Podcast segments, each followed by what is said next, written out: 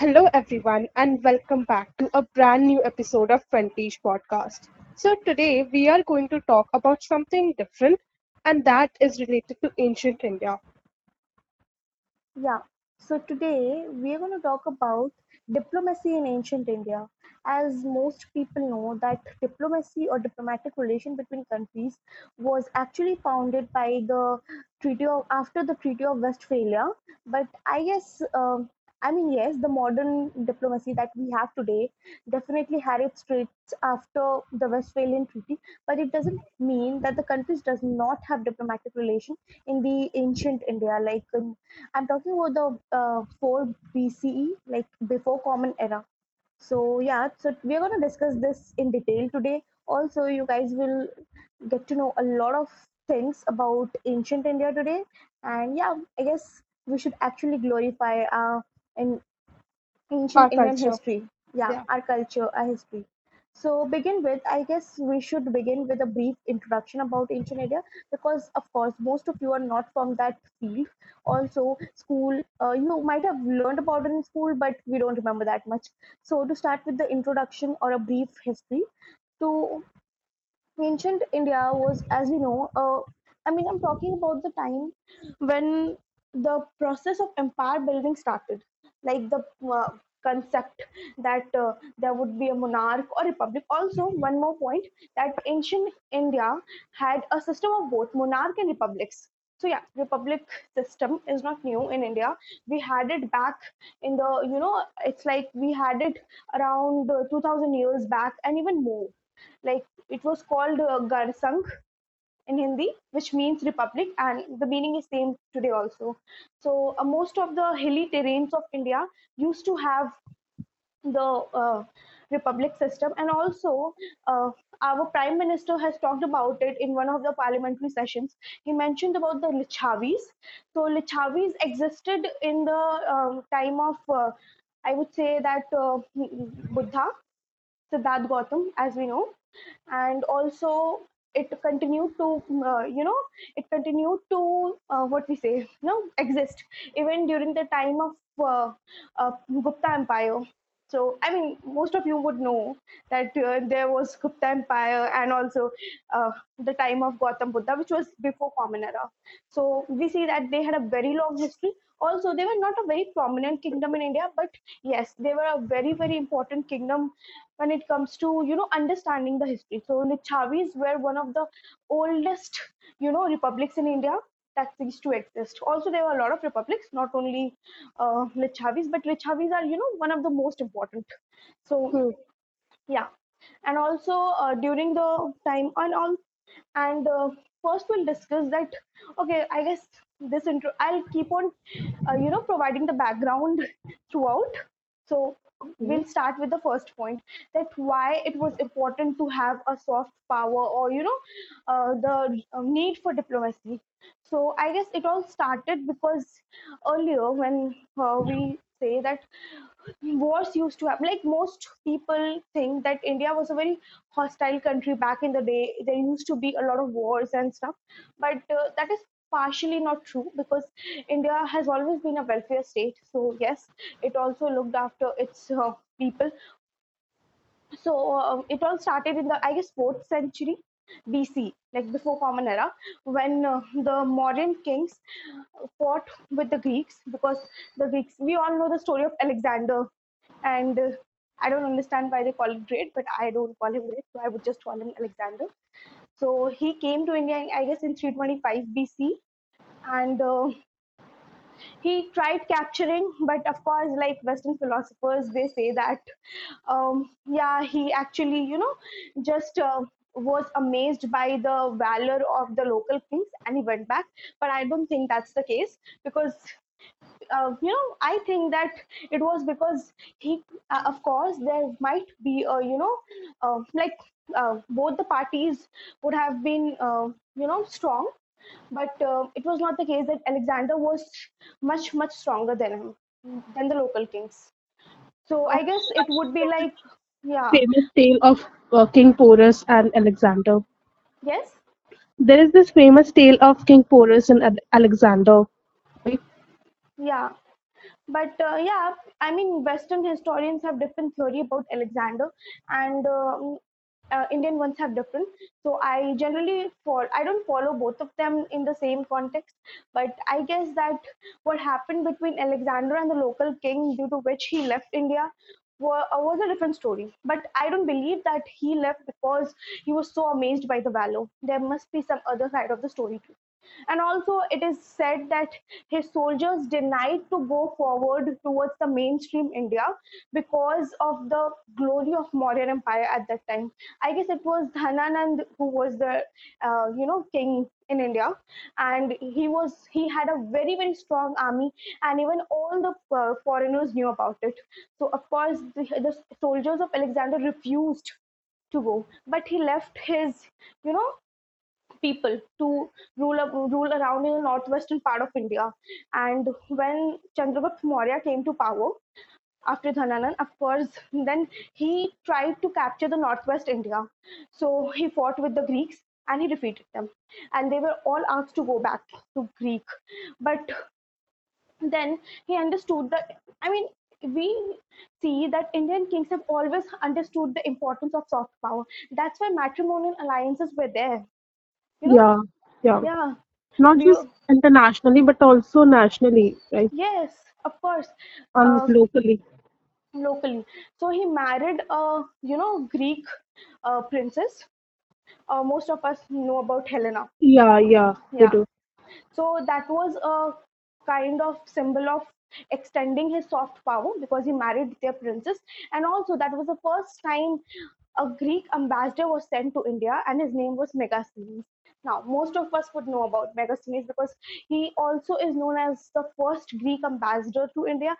So, we see when we say Greek ambassador, we understand that this is diplomatic relation. Megasthenes was in the court of uh, uh, Chandragupta Maurya for like seven years. He stayed in Patliputra and he also wrote about the Indian history and culture. And uh, so it is also a very good source for understanding history. So we understand that diplomatic relations used to be there. And this is not the only case when um, the diplomatic relations were there. Even after Megasthenes, there were a lot of ambassadors which Greeks sent in order to maintain their relation with the Mauryan Empire. And most of the Greek ambassadors which came to India were so mesmerized by the Indian culture that there used to be a process called Indianization when ambassadors or the Greeks came to India and were like in uh, uh, awe of the Indian culture, and most of them, you know, actually converted to either Brahmanical religions or Buddhism or Jainism. There are instances that, you know, um, the ambassadors converted to Hinduism and also named themselves, uh, um, you know, named themselves on the behalf of the Indian uh, gods like Vishnu. He, one of them actually converted and was named and named himself Vishnu Gupta or something. Um, sorry, not Vishnu Gupta was the Kautilya, but I guess it was from uh, he related to Vaishnavism, the which uh, I don't remember the exact name, but he actually followed Vaishnavism. And one more actually not one many of the ambassadors which came to india from the greeks actually con- uh, actually converted to buddhism jainism and brahmanical religion. Also most of them mostly converted to uh, buddhism because buddhism was at its peak at that time. Yeah, yeah so we'll also move on to the next thing that uh, the kind of relations we had with uh, China and Southeast Asia and also the Northwest Asia. So to talk about the relations with Northwest Asia, uh, or the Central Asia, we all know that India used to have a very, very strong relation, or we can say, my it just might be a trade relation, but we had relation with Northwest Asia uh, since Indus Valley Civilization. So Indus Valley Civilization happened 3,500 years ago. So yeah, we had a very, very uh, strong relation with the you know, uh, Central Asia's like uh, the today's region of Iran, Iran, Iraq, and also the Central Asian, like uh, the nomadic tribes of Central Asian. There used to be a trade relation. We had, they used to had a trade relation with them. So um, yeah, also, yeah, nothing. Carry on. yeah. Also like india like me most of us know that india was uh, very very india had a very very flourishing of uh, you know uh, uh, shipbuilding activities. India was one of the best countries or the best places where shipbuilding technology was found.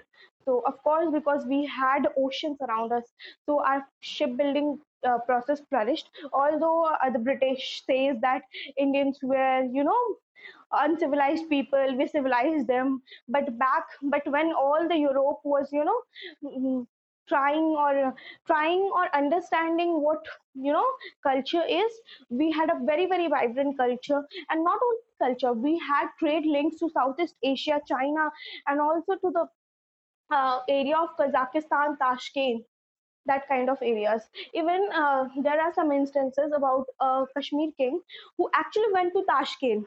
You understand where is tashkent in central asia? He captured till there.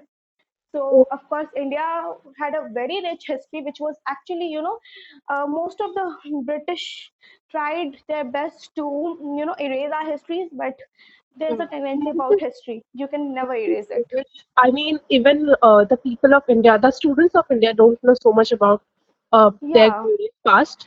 Yes, actually, the thing is that we Indians are taught, maybe it, because of the British school education system, that we are very, you know, peace-loving people. We don't go to wars because we are very naturally, very, uh, you know, peace. Um, we are very naturally, you know, non-violence type of people. But that's not true agar, if we see in the you know local levels or in the personal levels we indians are very very furious people you know Yes. if someone wrong, if someone does something wrong to you you start shouting and you start doing things. Like that's i'm taking i'm talking about normal instances. So how can you say that india is a very peace loving nature peace loving nation? Its citizens are really you know believes in non-violence. Of course we believe in tolerance. India has from time and again believed in uh, tolerance. We did we do not do this communal thing here since ancient time. Like in ancient time also we had a lot of religions. We had jainism buddhism brahmanical religions. And i don't say hinduism then because uh, uh, back then it was believed that hinduism there was nothing called hinduism. It was always a brahmanical religion because hinduism uh, in its you know uh, it uh, in its initial or i would say its specific term is not a religion. It's a way of life so that's why I mostly prefer uh, the Hinduism today is not what we had back then. Today we have a religion that's called Hinduism, but back then it was Brahmanism because there was a concept of Brahmins and non-Brahmins, and it was it is mostly called a Vedic, uh, you know, religion. So back then there was no concept of Hinduism. That's why I don't term it as Hinduism. But I don't think there's a much difference. We adopted it later on and gave it a name because initially it was just a way of living.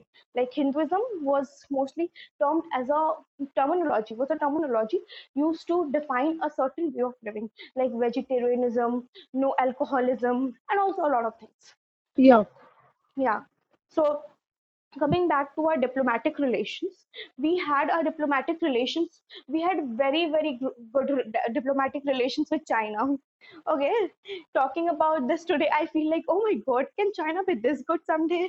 Of course yeah there used to be tang uh, you know uh, Yeah.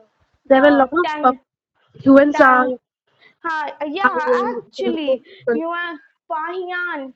Fahian came back uh, during the time of um, Mauryan Empire, and he wrote a lot about the Mauryan kings and the culture of history, and of course, and yeah, Fahian came uh, to India, I guess, yeah, during the Mauryan Empire, and you know, Fahian has uh, had had undergone a tragedy in which when he was going back to China, actually he came back, uh, came to India through land route, but Okay. uh, he- uh, he was going, he had to go through uh, sea route. Okay. So when he was going back to China, his uh, around near, um, near the areas of now you know Indonesia where we have Indonesia now he was actually um, the his ship was struck by a very very big storm you know large type of storm. And uh, people thought that you know we could not survive and we could not go ahead of it. And uh, so most of the you know so every passenger were told to uh, you know uh, what we say like uh, give away with their you know belongings. Yeah, because just to yeah. just to you know uh, reduce the weight of the ship. yeah yeah.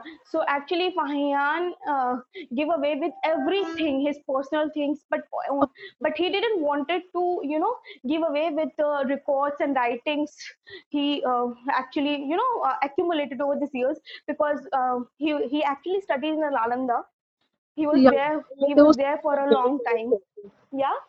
All those things were indeed very important. Yeah, but he had to give away with them.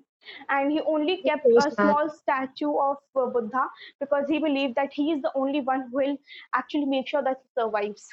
So he gave away with everything, but then he went back to China and wrote about his experiences. So the book Fahian wrote uh, is the is also a you know very good source of history for us Indians and also for people and he was there for a very very long time. He went to a lot of places. I mean as indians i have not been to so many places that he has been being a chinese. Yeah. so and he also mentioned that india is a very tolerant nation because buddhism uh, was at its peak back then. The rulers used to be buddhist but he never ever did any injustice to other rulers. Of course there will be some uh, you know exceptions. Like uh, we talk about a ruler from uh, the region of bengal. He was called shashank. So he persecuted buddhists at, very large uh, numbers. But I, there are very you know ambiguities in this. But yeah he was one of the kings who was you know who actually burned the bodhi tree. So Okay. yeah we say that uh, he's a kind of ruler. But most of the other kings most kings were very very tolerant towards other religions. Very very tolerant.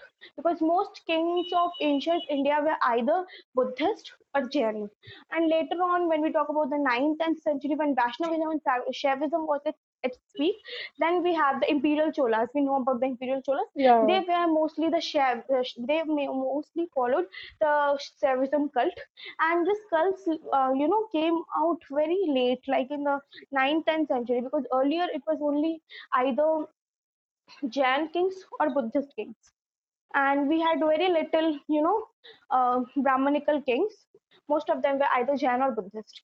But later on in the 8th, ninth century, when Vaishnavism and Shaivism was at, its peak. But if we talk about the ninth century, it was like Shaivism, which was at, at its peak in the North India and Vaishnavism, uh, sorry, in the South India, and Vaishnavism in the North India. So that was a time when the Brahmanical, uh, you know, religions were at its peak, but still, uh, there was a lot of tolerance between us. Okay, we strayed away. We should talk about our diplomatic relations with China. So Yeah. yeah, so we all know about the King Harshvardhan. He, I mean, every Indian knows about him. Every every Indian, like uh, in our even in our households, we say that there was a king uh, who used to do, who donated everything. He's known as the most most uh, benevolent king of history in ancient India, Harshvardhan. So I, of course, Harshvardhan also had a you know very difficult history. His uh, brother-in-law and uh, uh, his brother, both of them were killed by Shashank, the ruler I talked about. Uh, Mm-hmm. so he he you had to you know actually take the charges of his empire at a very early age, like in 16.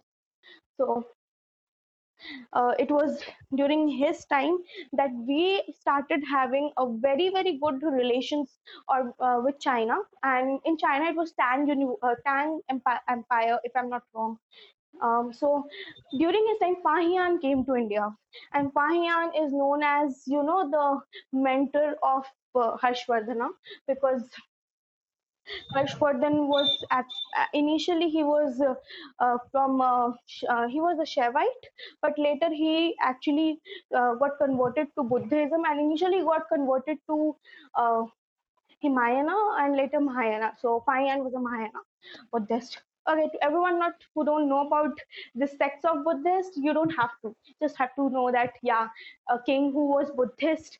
Yeah, Harshvardhan was a Buddhist king, and yet he's and also that he is known as the most most benevolent king because he donated everything like everything except for his uh, uh, army which he had to keep and some wealth that which he uh, would use to you know give salaries to the uh, to the soldiers. Other than that he actually donated everything. And it's very famous. And like that's why he's very famous. It's uh, uh, there's and we get to know this from a lot of inscriptions so yeah this is not false or something um, there's no error in it. Because of course uh, after the Mauryan empire whatever history it is written it's mostly true. Because um, we get evidences from it. So there's no if buts in it. But yeah. So during his time Fahian came to india. But Fahian was not a state sponsored person. So he was not an ambassador but uh, he had a very good relation with Harshvardhan. He uh, so after the, uh, after Fahian went back to China, a state-sponsored ambassador was sent in the court of Harshvardhan. I guess his name was I-Tsing. Uh, I-Tsing, and he stayed here for a very very long time, but. Um, had to but after he left harshvardhan died and the second um, uh, the third ambassador if i second uh, second ambassador which came to the court of Guptas actually defeated the then king. You know, so that happens because uh, that was his history. He, that's what happens. That if you have diplomatic relations, it doesn't mean that countries can't get hostile against each other. That still happens. So yeah, we had a very very uh, very uh, good relations with china. And after that also we had a lot of ambassadors from different parts of the world. India had diplomatic relations with uh, southeast asia also. Like uh, if we know about the chola empire they captured till i mean not captured but they had their influence till uh, you know uh, what to say, Malaysia and whole of Southeast Asia. They even went till Vietnam and Laos. So they had, um, they had actually, um, they were um, like influence of the Chola kings were, you know, like in till Southeast Asia, and also we had ambassadors from Southeast Asia sitting in the courts of Chola empires and others. Uh, so yeah, diplomatic relations were given a lot of prominence because the kings understood that you cannot fight every time and you cannot win because every time, like uh, most people think that India Indian kings were very brutal and they only knew the word of swords, but no, that's not true. We also know we also understood the importance of diplomacy and I, I say this because of course if you don't understand the importance of diplomacy why would you have matrimonial alliances? That was because uh, to you know gain the soft power so that the empire would never ever you know go against you. Because of course if you have matrimonial alliances this won't happen. So yeah like matrimonial alliances we also have diplomatic alliances because the kings knew the importance of uh, knew the importance of diplomacy and why and also ashok during the time of ashok uh, he's also known as the preacher of buddhism so even during his time he sent his uh, children to the uh, to Sri Lanka, which was called Ceylon, I guess, if I'm not wrong.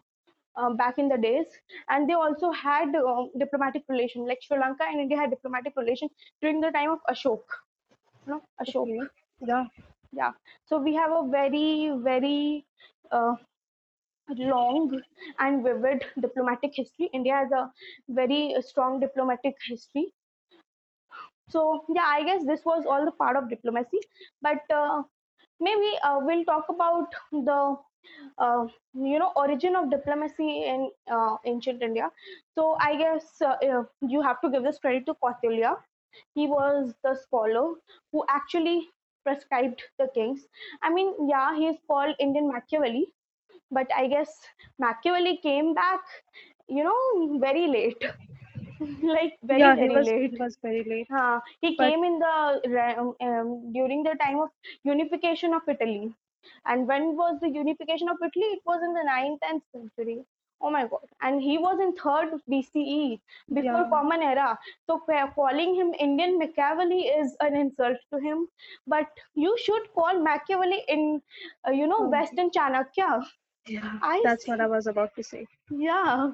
So of course that's what you know most of the uh, you know uh, Europeans did to us. Like during the Gupta Empire, we had a king called Samudragupta who was very very ambitious and very very ferocious. He is known as the Alexander of East.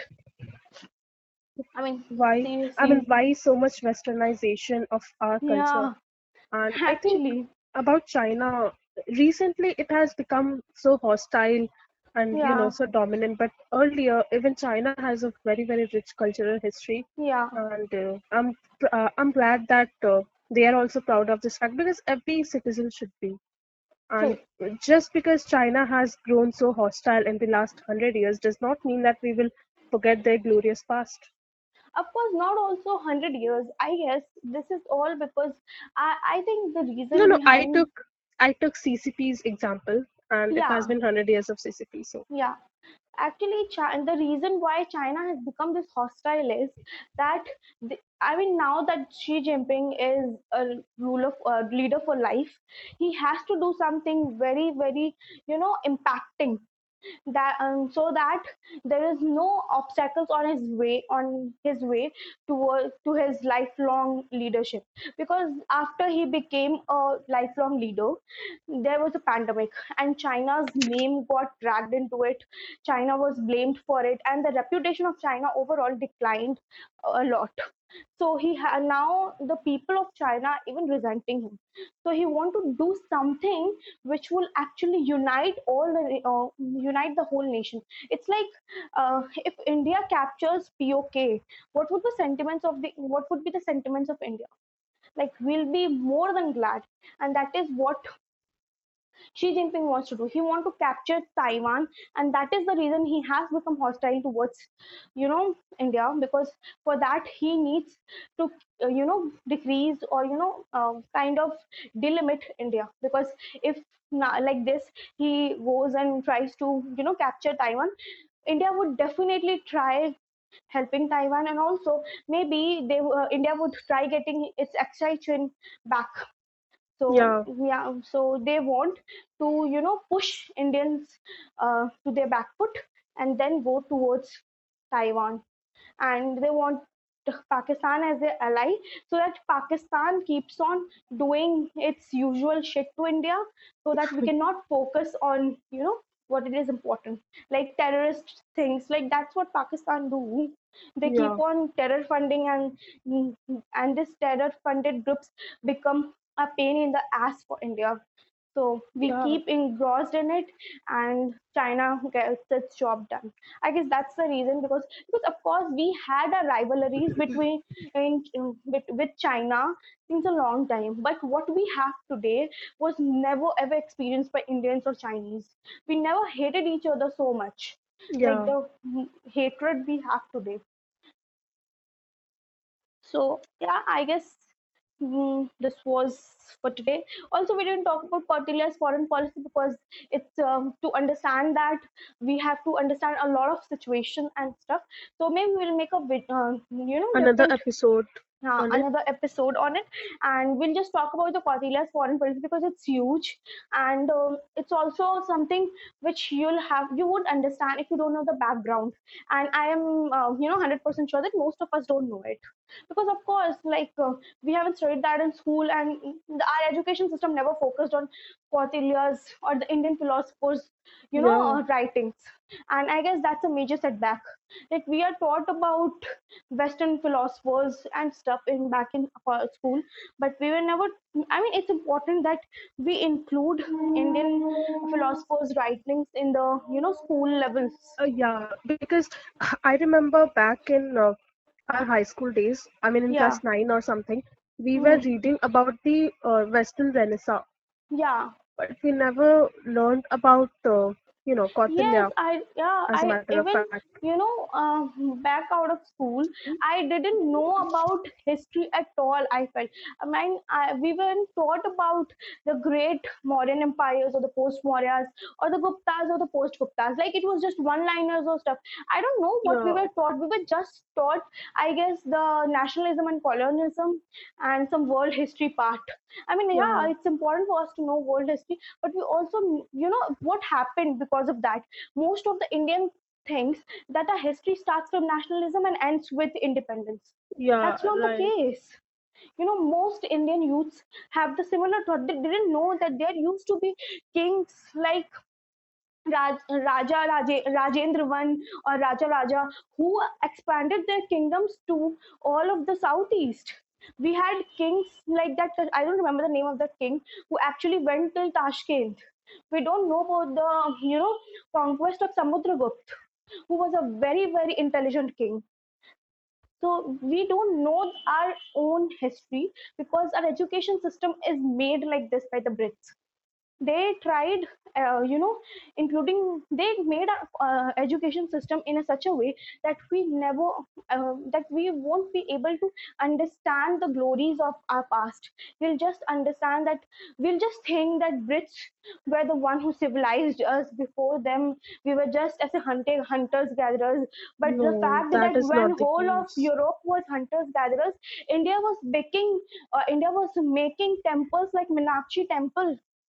The you see it's uh, matlab, i can't even imagine thinking that how they used to make such temples like 200 pits and something like what is this bro i mean i'm amazed by the engineering india had a very very you know mm, artistic you know uh, engineers and traders yeah. we I mean, had India still was has a large number of engineers, and this is something we're proud of. of course and also like uh, during the Gupta age, we um, they made a pillow in Mehrauli, which is still there, and it is made from rust-free iron. You imagine during the Gupta age, Wow. like in the fifth, sixth century, they make a pillar rust-free, and it's still rust-free, bro. It doesn't rust. So the technology, I mean, the um, mm, our contribution towards art science was huge, but we were just, you know, um, like we were never given credit for what what we had. And we are not even and even today after like 70 years of independence we are not taught what we were what our forefathers were All we thanks to this uh, yeah. westernization of our education system. of course. Yeah like back in the days we had universities like takshila nalanda and also uh, Vallabi, we had such amazing institutes of learning where foreigners used to come and learn. And today we Indians go to foreign countries to, you know, for education. Because of course it was really disregarded. We never gave priority to what we had. And I would say that it was just the Brits or the foreigners. I would also blame our government after the independence, who never actually thought of, you know, Indianizing things back, which were westernized. And I say it that yeah, Indianization should be done because that's our history, that's our part. You can never grow without, you know, you can never grow if you are not, you know, actually uh, tied to your roots. Yeah, I mean, even roots. Uh, Shashi Tharoor uh, says it that uh, if you do not know about your past, you will never Hmm. know where you are going to go Huh, in of future. course, it's very important to know about our past in in uh, in order to understand the future. That's the reason most of the youths today are, you know, just blindly following Western cultures, doing things that uh, mm, mm, I mean, that's not even meant for us. Like I know people who celebrate Thanksgiving. Oh my What? God, I mean, I don't even know why Thanksgiving is celebrated. I just know that it's celebrated in November. I mean, oh my God, what is this? Why I mean, Halloween, ha I understand why you guys celebrate Halloween because it's fun and it's okay to celebrate Halloween, but Thanksgiving, I think yeah, it is because Americans do their harvesting, they c- harvest their crops or something. So even in. India, we harvest our crops during Makar Yeah, Sankranti. So why don't you celebrate that? of course. So Uh, I mean, you don't even go and wish on social media that of happy Makar Sankranti and something like that. So yeah. So there are a lot of things that need to be, you know, set right. Even now, after so many years of our independence, we are still not. I don't know why we are not setting things right. I think the youth needs to understand their history. That no, we don't have a history of bro only 80, 100, 80 or 200 years. When the Brits came, we had a history of more than 4,000 years. yeah, we, we indeed do. And this Yeah, podcast actually aims to do that I mean, Yeah, um, you know, making people aware not only on the geopolitical issues but also on issues like this. yeah. Yeah, we mostly focus on the geopolitics because it's important for us to know. But you know, sometimes you don't, un- you won't be able to understand the geopolitics if you don't know the history of your Yeah, own country's geopolitics back in the days. So it's very important. Today's uh, episode was all about the geopolitics in the ancient India. You understand the relations, how we were connected to the Southeast Asia, Southwest Asia, sorry, Northwest Asia, Central Asia, and yeah. China. So that's, And uh, the fact that we uh, hate China right now, but it is not that we hate yeah, its past because it was very glorious and no one can deny that. Of course, actually, um, the um, after the Fahian wrote his book, people from China really um, praised Harshvardhan as their, you know, god. they liked him so much that for them it was he was like their god so you understand how much they loved the uh, an Indian king because he was really because he was yeah he was the face of Buddhism at that time. Also, so was Ashok. Ashok was Yeah, also the face of Buddhism. Harshvardhan was the face of Buddhism, and the Chinese people, re- uh, most of the Chinese travelers or the Chinese people wanted to visit India, see its glory, and most even most of them wrote about it, and they told the world that India has such a vibrant past, that India has such a vibrant history, culture.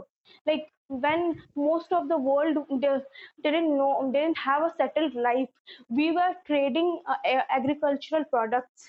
yeah. So yeah. Also, not to forget our Indus Valley civilization's town planning. Mm, We'll talk about that uh, in the later episodes. Yeah, And we just hope that you like this concept, that apart from geopolitics, we're also covering, uh, you know, ancient Indian history, because that's yeah, very important for people to know. And even the people who are not Indian but are, uh, uh, you know, interested in our culture, I think this yeah. podcast even serves them. Of course. So So I guess we'll uh, we'll um end here yeah. bye bye. Bye bye.